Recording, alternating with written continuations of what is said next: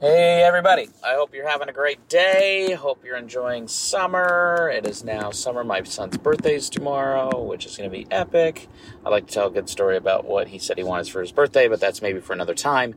Anyways, I want to talk about how technically in the world of golf, two wrongs actually make a right. So, what do I mean by that? And how can it help you on your way to building more stock shots? Let's talk. So, the big question is this How do passionate golfers like you and me maximize our potential and build consistency without having to try a new tip every time we hit the links?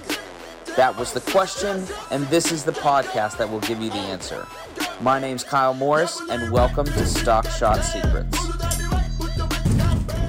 So, next week, Leslie and I are headed out of town to go to Aspen. Leslie, if you didn't know, my wife, she is a chef by schooling. She went to the French Culinary Institute. You know, she graduated top of her class, and she is an amazing, amazing chef.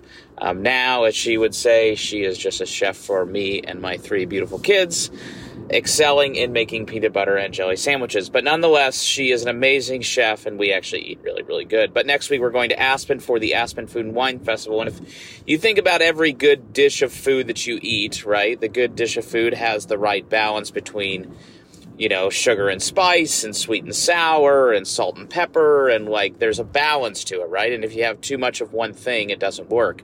So, with that in mind, I've been kind of looking at these. I've been on this a little bit of a nerd study on just looking at the golf swing and all the different things in the swing that help balance each other out and how that can become frustrating when trying to work on your golf swing. So, let me explain.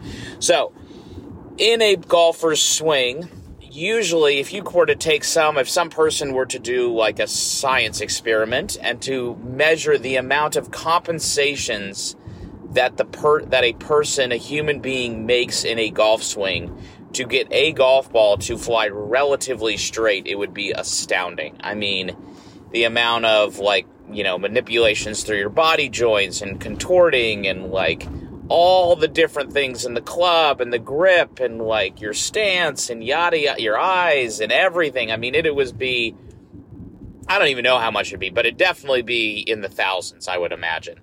So the truth of the matter is, is the major ones, right? The major ones, you always do something in reaction to something else. So, for example, when someone swings over the top, they really whether it's basically subconscious too. When you have a club path that's like over the top and you swing over the top you learn really really quick that you better have that club face open so that the ball can cut. Or vice versa if your face was really really shut you're going to figure out really quickly hey i better swing this thing way from the inside or, for example, if you're getting better, and let's just say you go, hey, I'm over the top, and the guy, usually when they start golfing, and the guy plays maybe 10 times a year, he's not very good, he's really steep. And then, like, maybe he's one of the COVID golfers and he starts playing a lot of golf, right? Like, playing every day because it was the only thing we could do back then because in Ohio that was golf courses stayed open. So he plays, and now he goes, you know what? I got to start hitting this thing from the inside. So now what he does is he was over the top at the start of his downswing, but now he starts to learn the art, and it, quite frankly, it kind of is a little bit of an art of early extending or pinching his butt in. And by doing that, now the club falls back from the inside at the very end, and then he like flips it around, flip hooks it around, and he's like a seven handicap. So early extension is just a way to band aid or essentially compensate for the player being over the top. Or let's say, for example, the guy is over the top, right? And then he learns how he has to early release it in his downswing because if he really was like sharp into the ball from over the top, he would shatter his wrist. So here's how this then starts to wreak havoc and why you can get discouraged on the lesson tee or trying to improve. Is that now let's just say you go and you get the one drill secret right? So you go to i think it's i think it's maybe there's a website. It might be the one drill secret.com or the golf room everywhere one drill secret or if you send us a message you know on our Instagram page or, you know, if you send me a text message on our text line, we'll send that to you. But the long story short is now we make it so that in your practice, I take the player and they're over the top of four. We give them the one drill secret, and now they start hitting the ball from the inside. But they're used to releasing the club earlier, having to. So now what they do is they do the drill and they start releasing it still early, and now they hit three inches behind the ball. And now they get really frustrated, right? And the truth of the matter is, is the reason is, is that when they were over the top, which is a wrong, they then would flip it, which is a wrong, and therefore it would make it right, and it would allow them to kind of get it around the golf course. So now when we fixed one wrong by making them come from the inside, right? So now they've taken a wrong and they've turned it into a right. There's still another wrong, and one wrong and one right does not make it right. So that's where if you were really, you know, just kind of talking about this, like, you know, I'm more like digesting my thoughts right now, is that if you're on a lesson with one of our TGR coaches or TGRE coaches, that you should really probably be working on probably two things. Because for every reaction, right, or for every action is a reaction. So, you've got to get the other side of like you got you know if you if you have the salt you have the pepper. If you have the sweet you got to have the sour. So if you're coming from the inside you got to de- delay your release a little bit so it's more in front of the ball right?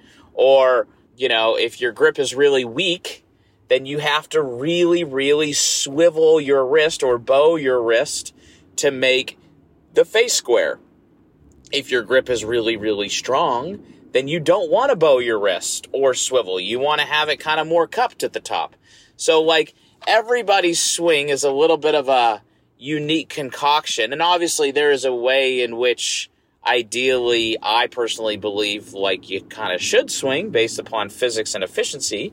But nonetheless, the golf swing is a whole game of like this matchup. So essentially, I'm kind of like a golf chef, which is pretty amazing. So I do love to eat food. Anyways, so just know that like when you're trying to figure something, right? If you're kind of take how do we take this and then apply it, is that when you're gonna go work on something and maybe it seems like it's not working. It probably you're probably doing it right, especially if you're using a feedback loop, but you're probably missing another part of the puzzle to make the thing really like improve, right? So because if you have two wrongs, it makes it right, and then if you have two rights, it really makes it right. So just just know that, and if you have any questions, say hey, you know, and that's kind of the value of these online lessons and in-person lessons and all that stuff is the fact that you can kind of have someone walking beside you the whole time especially the online stuff because it's great because you can basically anytime you're practicing every day you can send a video to the coach and be like hey how was this right so you're getting like constant 24 hours a day service and you're never by yourself ever, which is epic. But you can check that out more at the golf room everywhere. So, anyways, I hope you're having a great day. Thanks for listening. Send this to a buddy if you would like. more likes we get, the more we can expand the expand what we're telling you so that more players around the world can hit stock shots. So, hope you have a great day. Enjoy it, and I'll see you here soon. Hey guys, it's Kyle again, and I just opened up a brand new text line so that you guys can um, basically text me all of your questions. I'm going to be spending about 10 to 30 minutes every day answering these questions. So stop what you're doing and send a message to this number, area code 614 541 1988, right? And I'm going to be answering these questions. And just when you send it, when you send that text message, just say hello. And then I'm going to text you back. You can save my number. Then you can text me anytime, any question that you may have. And then um, we can just stay communicate. We can stay connected through this texting line. And through this texting line, I'm also going to be giving away free swag. I'm going to be telling you about new video series that are coming up or anything that might be happening inside our community. So stop what you're doing. Text me at 614- 541 1988. And I look forward to texting with you guys soon.